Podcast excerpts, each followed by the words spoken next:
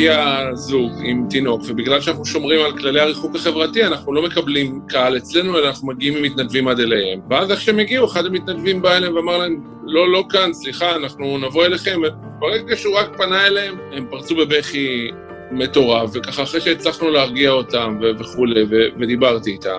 הגבר שם בא ואומר לי, תשמע, אני תורם לכם כבר שנים, והוא ואשתו שתיהם עצמאים. והם הגיעו למצב שהוא פשוט בא לבקש סיוע. הוא אומר, שמה, התינוק שלי רעב. מיציתי כל מה שאני יכול לעשות כבר מיציתי. הסיפור הזה שמספר לנו אלי כהן, מנכ"ל עמותת פתחון לב, הוא עוד סיפור שמסמל את ההתפשטות של הקורונה הכלכלית בישראל. לבקש עזרה זה אף פעם לא נוח, זה אף פעם לא קל, אפילו לא מחבר שלנו, אפילו לא מבן משפחה.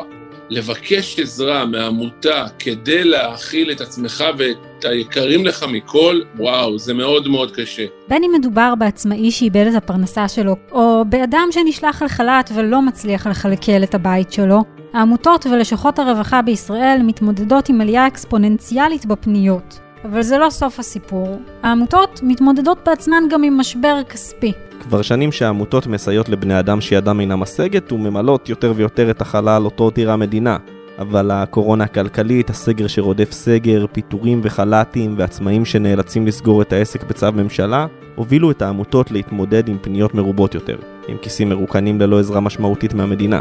השבוע בצוללת של גלובס יצאנו לבדוק איך מתפקד השכפ"ץ החברתי של מדינת ישראל, כלומר העמותות, בזמן משבר הקורונה. בכמה גדלו הפניות ומה עושה המדינה בכדי לסייע להן. היי, אני רון טוביה. ואני שני אשכנזי. שני, את יצאת לבדוק השבוע את מצבה של החברה הישראלית, עם מה מתמודדות לשכות הרווחה ומה מצבן של העמותות השונות בישראל. אז לפני שנתחיל לצלול, בואי נדבר רגע במספרים, כמה אנשים פונים לרווחה וכמה לעמותות לעומת השנים הקודמות. אז רון, בשבוע שעבר נשבר שוב שיא קורונה בישראל. רגע לפני סוף חודש אוקטובר, נפתח במשרד הרווחה מספר תיקים הגבוה ביותר בשבוע אחד מאז תחילת השנה. אלפיים ומאה תיקים חדשים, עשרים אחוז מתוכם זה אנשים שמעולם לא דרכו בלשכת הרווחה. חודש אוקטובר מסמל את העומס הממש כבד שלשכות הרווחה שלנו צריכות להתמודד איתו. אם בחודש אוקטובר בשנה שעברה נפתחו שלושת אלפים שבע מאות שבעים ושמונה תיקים, אז בחודש אוקטובר שרק הסתיים עכשיו נפתחו שישת אלפים שלוש מאות שמונים תיקים. זו עלייה של שבעים אחוז.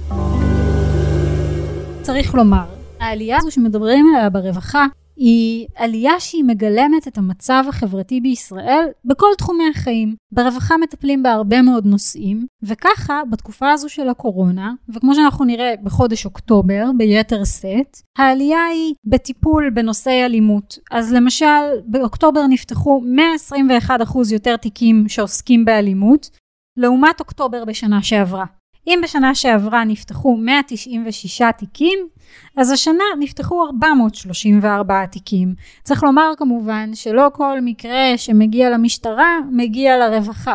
כלומר מספרים הרבה יותר גבוהים. כן, המספרים הם יותר גבוהים. יש גידול של מאה עשרים ושישה אחוז של תיקים העוסקים במצבי זקנה. יש עלייה של שישים וארבעה אחוז בתיקים שעוסקים במצוקה כלכלית, שזה כמובן אנשים שנפלטו מעבודה ומתמודדים עם עוני או מתמודדים עם מחסור, וגם כאן צריך לומר, לא כל המקרים מגיעים כמובן לרווחה. וצריך לומר שנרשמה גם עלייה של חמישים אחוז בתיקים שהנושא שלהם זה קשיים תפקודיים במשפחה. כלומר, בין אם זה מצבים של אלימות או מצבים של בעיות בין הורים לילדים שהרווחה נדרשת להתערב בהן. צריך לומר שמאז חודש אוגוסט, שאז ישראל התחילה להיערך לסגר נוסף ועד סוף אוקטובר, המספרים עלו דרסטית עם עשרים אלף תיקים חדשים שנפתחו לטיפול.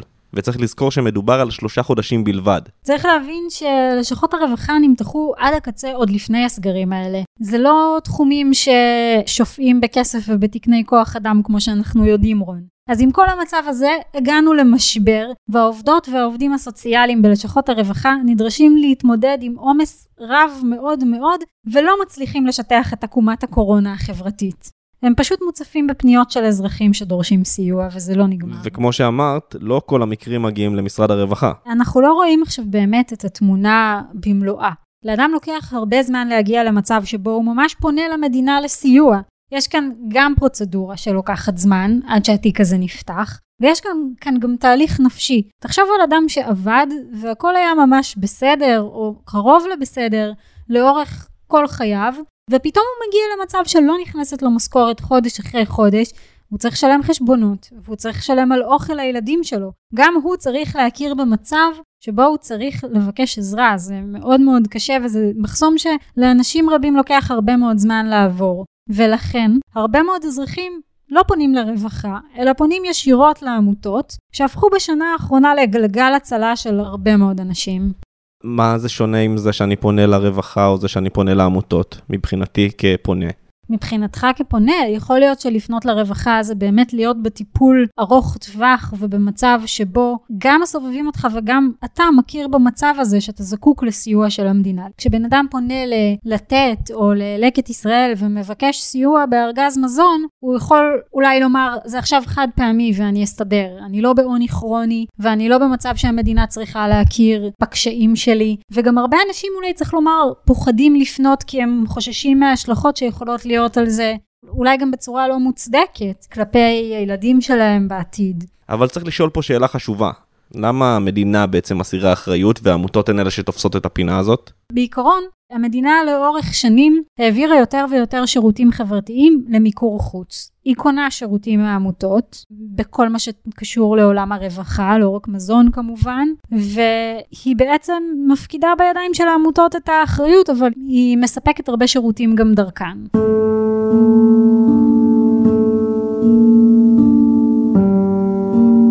אז שני, הסגר השני שדיברנו עליו, שנכנסנו אליו בסוף אוגוסט, תחילת ספטמבר, איך הוא השפיע על מצב הרווחה?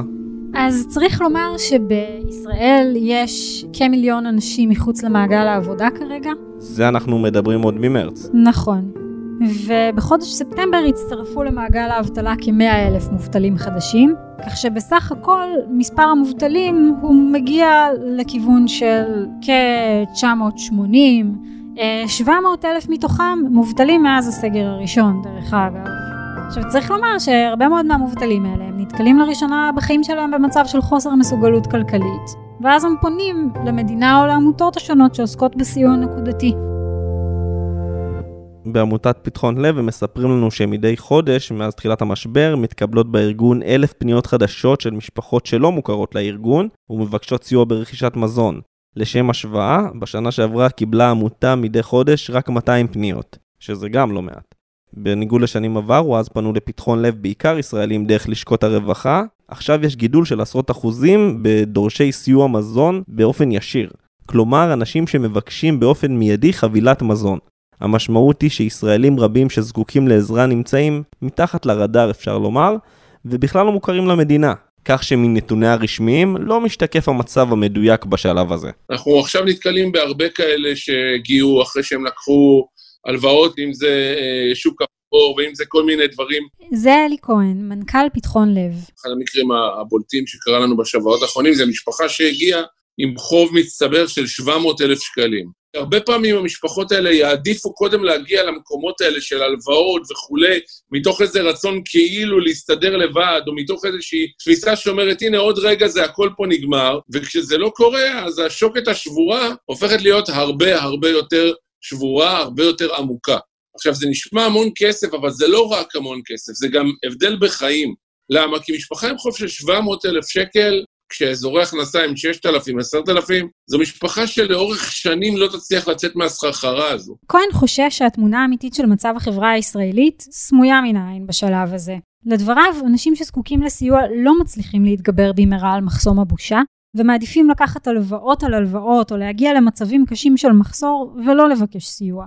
כלומר, ישראלים מעדיפים ללכת לשוק האפור, ולהסתבך ולומר לעצמם, מחר זה ייגמר, יהיה בסדר, אני אוכל לחזור לעבוד, אבל כבר שמונה חודשים שזה לא בסדר. המצב מחריף, ומדי יום רואים את זה בעמותות. הפניות אלינו גדלו בכמויות אדירות, בתקופה מסוימת שעשינו השוואה, זה הגיע עד לגידול של אלף ושמונה מאות אחוז, בפניות החדשות של כאלה שלא קיבלו סיוע בעבר, ואנחנו ממש מדי יום ביומו מקבלים פניות, אבל אני, אני תמיד אומר בעניינים האלה, אני יודע שהמספרים תמיד נשמעים נורא נורא מעניינים, האלף אחוז, השבעים אחוז, אבל לי באופן אישי תמיד זה בסוף הבן אדם הפרטי. אבל יש גם מצוקה חדשה, כי עכשיו בתוך הקורונה למדנו שכמו כל דבר, גם להיות עני זה סוג של מקצוע, או, או יש פה איזשהו ניסיון נצבר. צריך לדעת להיות עני, כשאדם לא נמצא במקום הזה, הוא לא יודע מה לעשות, הוא לא יודע מי לפנות, הוא לא יודע איך לעשות את זה, ואז הרבה פעמים הוא מגיע אלינו כבר כשזה נורא נורא מאוחר, ותמיד היה עדיף שהוא יגיע קודם ונוכל לראות איך אנחנו יכולים לסייע יותר מהר, ויותר בזזות ו- ולהגיע לתוצאות הרבה יותר טובות. גם בארגון לתת, המסייע לאוכלוסיות במצוקת עוני, מספרים על גידול משמעותי בפניות, ועל עלייה של ארבעים וארבעה אחוז בפניות לעומת השנה שעברה. אם מסתכלים רק על חודשי הסגר, אז בהשוואה לשנה שעברה, בסגר הראשון נרשמה עלייה של מאה עשרים ושבעה אחוז בפניות, ובסגר השני עלייה של שמונים ושניים אחוז. רן ויינטרוב, מנכ"ל לתת, מסביר. כשאנחנו נכנסנו לקורונה, נכנסנו במצב שאנחנו כבר אחת המדינות העניות במערב. זאת אומרת, אם אני עושה ככה את ההשוואה לטרמינולוגיה של הקורונה, לא היו לנו מכונות הנשמה, ואנחנו היינו כבר באיזשהו אובר קפסיטי. באמת בסגר הראשון אנחנו יודעים שאוכלוסיית הקשישים הייתה האוכלוסייה שבה התמקדנו, כשהגיע הגל השני ואפילו קצת לפני כן, בעצם יש שתי אוכלוסיות נוספות שנמצאות בפוקוס שלנו, האחת אלה בעצם המשפחות הנזקקות הקיימות הוותיקות. אנשים לעתים חושבים, טוב, נו, הם כבר עניים קיימים, אז הם בטח מסודרים, התשובה היא ממש לא. משפחה כזאת שאיבדה את הפרנסה המרכזית שלה בשכר מינימום והיא ענייה, אין לה חסכונות, והיא בעצם נמצאת בסיטואציה מאוד קשה. בין הנזקקים לסיוע נמצאים גם אנשים שוותיקי העמותות טרם פגשו. כאלו שמעולם לא העלו בדעתם שהזדקקו לא לסיוע של המדינה, ובוודאי שלא של עמותות המזון. מדובר באנשים ממעמד הביניים, מעמד הביניים הנמוך, בעיקר מהענפים שנפגעו קשה בקורונה הכלכלית, כמו תחבורה, תיירות, מסעדנות ותרבות. ערן, שחשב שכבר ראה הכל, מספר על שיחת טלפון שגרמה לו להזדעזע. לפני מספר חודשים קיבלתי טלפון ממנכ"ל הקאמרי, שלא הכרתי אותו לפניכם, והוא אמר לי, תשמע, אני אצטער להגיד לך שיש לי ארבעים שחקנים שהגיעו לפת לחם. אני, שיחה כזאת זעזעה אותי, למרות שאני הרבה שנים עוסק בסיוע לאוכלוסיות מוחלשות ובכלל בנושאים החברתיים, לא האמנתי שאנחנו נמצאים בסיטואציה שהתיאטרון הגדול בישראל, שנמצא במרכז תל אביב, ושחקנים שאולי חלק מהם אנחנו מכירים, נמצאים במצב שהם צריכים לקבל סיוע פיזי, לקנות מזון לעצמם ולמשפחות שלהם. אנחנו צריכים לבלום את ההידרדרות הזאת, וזה יהיה אפשר לעשות רק אם המדינה תתערב.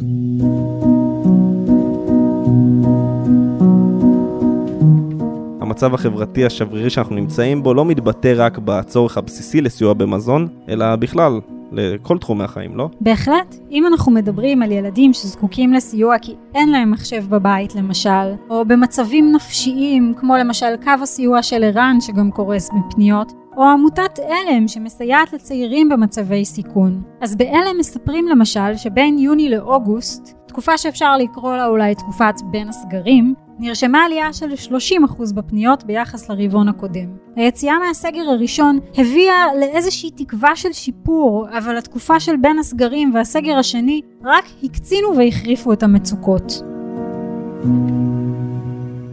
בני נוער, לעומת הילדים הצעירים ביסודי, עדיין לא חזרו לשגרה. הם עדיין נמצאים בבתים, הם עדיין בזום, הם עדיין נמצאים בסוג של בידוד חברתי. זאת מנכ"לית הארגון אינבל דור קרבל, היא מציגה נתונים שממחישים את ההחרפה במצב.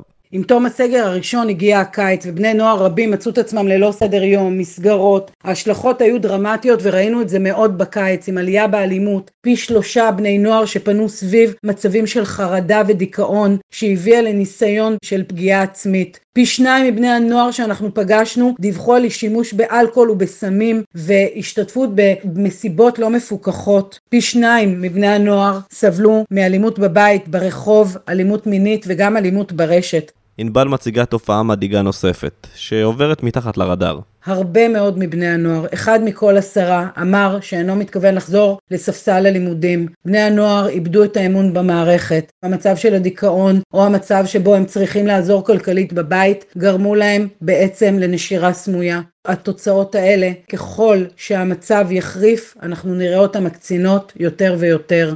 בתקופה כזאת די ארוכה שאנחנו לא מתראים ויש ריחוק חברתי, אנשים עובדים מהבית ואנשים לא נפגשים גם עם חברים.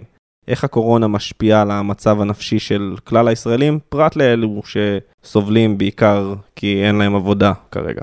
אני חושבת שממש יהיה קשה למצוא מישהו שיגיד שהקורונה לא משפיעה באופן די רע על המצב הנפשי שלו. בין אם מדובר על אנשים שנמצאים בחרדות כלכליות, או באמת על מצבי בדידות. לפי הלמ"ס, בין סוף אפריל לראשית מאי, דיווחו עשרים ושתיים אחוז מהישראלים על כך שמצבם הנפשי החמיר.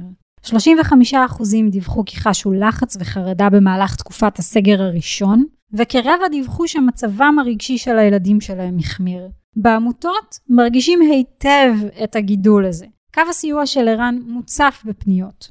דוד קורן, מנכ"ל הארגון, מסביר. למעשה מתחילת משבר מגפת הקורונה, אנחנו בסביבות uh, כאלף פניות מצוקה בכל יום. אני יכול לציין שבחודשיים האחרונים יש יותר ויותר פניות על רקע של מצוקה כלכלית, גם של אנשים שאיבדו את לא רק מקום עבודתם, אבל למעשה את הזהות המקצועית שלהם בתוך המגפה הזאת, ומצפים לקבל איזושהי תקווה לקראת העתיד. באוקטובר התקבלו במוקד כ-שלושים אלף פניות מצוקה, ומגמת אלף הפניות ביום נמשכה. כל זה לעומת חמש מאות פניות ביום בחודשים מקבילים בשנה שעברה. למעשה בכל יום יש לנו כשלוש פניות שאנחנו פיזית ממש מצילים חיים. אלף וחמש מאות המתנדבים שלנו מגויסים מעל ומעבר, ואנחנו כאן עבור כולכם. באמת אתם לא תהיו אף פעם לבד. אנחנו עוד רגע מסיימים שנה בלי תקציב מדינה, ונזכיר שאנחנו עובדים כרגע על תקציב של אחד חלקי שתים עשרה, כלומר תקציב אלפיים תשע עשרה מחולק לפי חודש ולפי הצרכים שמגדיר החשב הכללי. איך בעצם היעדר התקציב הממשלתי משפיע על תפקוד העמותות? אז כמו שאמרנו קודם, העמותות נדרשות להתמודד עם תקופה תקציבית מאוד מורכבת. מצד אחד באמת המדינה, שהיא זו שהיא הלקוחה הראשית של הרבה מאוד עמותות, אין לה ממש תקציב, היא מבטלת פרויקטים, מקפיאה אחרים, לא משלמת את מלוא הסכום, והעמותות נמצאות בעלתה, לא יכולות לממש פרויקטים גם בגלל הקורונה וגם בגלל היעדר התקציב, וגרף הפניות עולה אקספוננציאלית. בזמן הזה גם הרבה תורמים מושכים את הכסף שלהם ומחשבים מחדש מסלול, כי בסופו של דבר זו תקופה מאתגרת לכולם ואי אפשר להאשים אותם, והמדינה גוררת את מסכת הסיוע יום אחרי יום ולא מצליחה לסייע לעמותות לשאת בעול הכבד הזה באופן מיטבי. אז המדינה באה והקימה קרן בתחילת המשבר על סכום של מאתיים מיליון שקלים, ומרבית הכסף הזה גם ככה בכלל לא הגיע לעמותות הסיוע שאנחנו מדברים עליהן, אלא למשרד התרבות והספורט, לכל מיני עמותות שעוסקות בספורט. ועד כה המגזר השלישי שעוסק ממש בקו החזית של החברה הישראלית, הוא נשאר בסופו של דבר ברמה של כרגע להידפק על דלתות המדינה ולהזכיר שהוא פה ושצריך לעזור לו, לבין לנסות לפנות לתורמים ואיכשהו להסתדר כמעט לבד. משבר הקורונה לא פגש את העמותות בוואקום. אנחנו מדברים על משבר משקי מתמשך, אין תקציב מדינה, הרבה מאוד עמותות שעובדות עם המדינה ומספקות עבורה שירותים חברתיים, קוצצו להם תקציבים, תמיכות אה, פחתו, תרומות פחתו בעקבות המשבר. זאת ליאור פינקל פרל, מנכ"לית מנהיגות אזרחית, ארגון הגג של העמותות. היא מאוד מודאגת מהשנה הבאה וחוששת שהיעדר תקציב יביא לנזק בלתי הפיך. לא יעברו כספי הסיוע במיידי, ואם ימשיך המצב של ללא תקציב מדינה, ואם המדינה תמשיך לא להתגמש במקומות שבהם היא יכולה לסייע יחסית בקלות, אני מאמינה ששנת עשרים עשרים ואחת יכולה להיות באמת הרסנית, ממש על סף תהום, לשירותים החברתיים במדינת ישראל. ואיך באמת תראה שנת אלפיים עשרים ואחת? כאילו עמותות יצליחו לסחוב על גבן את הסיוע לאלה שצריכים, בלי חבל הצלה של המדינה?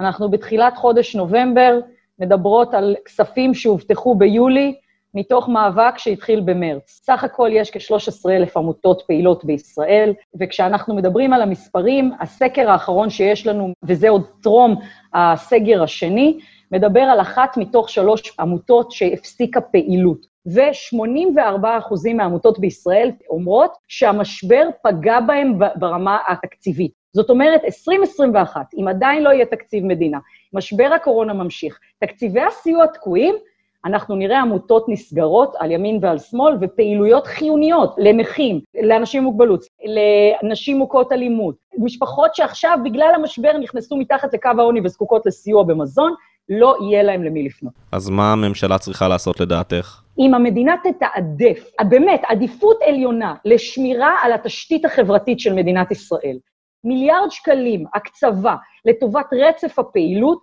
אני אומרת מיליארד, זה, זה באמת, זה, זה, זה כלום מהתקציבים שיוצאים בשוטף ובשגרה. הרבה מאוד עמותות ירגישו אוויר לנשימה, יוכלו להמשיך לפעול והתגייסו, כמו שתמיד עשו עד כה, עוד יותר לסייע בזמן הזה גם לאנשים נוספים שנוספו למשבר. צריך לקחת בחשבון שגם המגזר השלישי הוא מעסיק מאוד משמעותי במשק. יותר מ-שש מאות אלף עובדים מועסקים במגזר השלישי. אם הפגיעה תמשיך, זאת אומרת עוד עובדים למעגל האבטלה. גם זה לא אינטרס של מדינת ישראל. המדינה כאמור משתתפת בהוצאות סלי מזון, אבל לפי אלי כהן מפתחון לב, גם ההשתתפות הזאת היא מזערית בניגוד לשאר העולם. המדינה משתתפת בחצי שקל.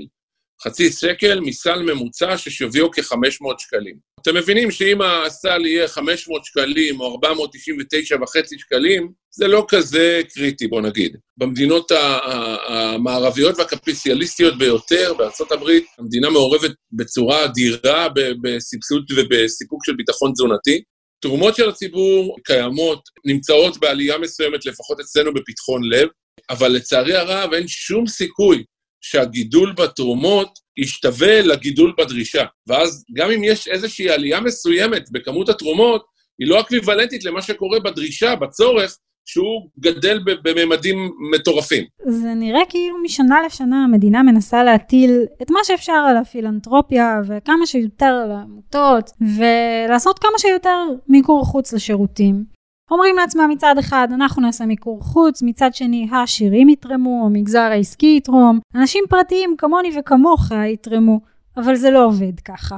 כמו שליאור אמרה לנו, אנחנו אחרי תקופה ארוכה מדי, בלי תקציב מדינה, ויש לזה השלכות קריטיות, ולפגיעה של הקורונה בחברה שלנו, יש השלכות שאנחנו עדיין לא רואים את הקצה העליון שלהן כרגע. זה לא יכול להמשיך ככה. המדינה צריכה להפסיק להתמהמה, ולהציב בקו החזית את הסיוע לחברה הישראלית. יש הרבה מאוד מלחמות בקורונה הזו, זה נכון, אבל אי אפשר למתוח את הארגונים האלה עד הקצה, וחייבים לעשות סדר בסיפור הזה אחרי שמונה חודשים של היגררויות ושל הבטחות.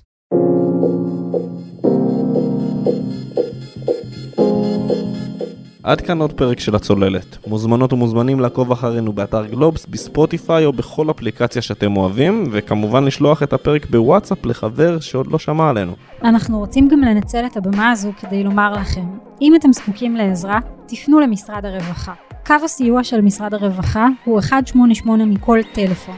אתם יכולים גם כמובן לפנות לכל אחת מהעמותות שדיברנו איתן כאן בפודקאסט. אתם יכולים לפנות לעזרה למיצוי זכויות, או אם יש צרכים יומיומיים כרגע שאתם זקוקים להם בגלל המשבר, כמו מזון או סיוע אחר, אתם יכולים לפנות ללתת ולפתחון לב.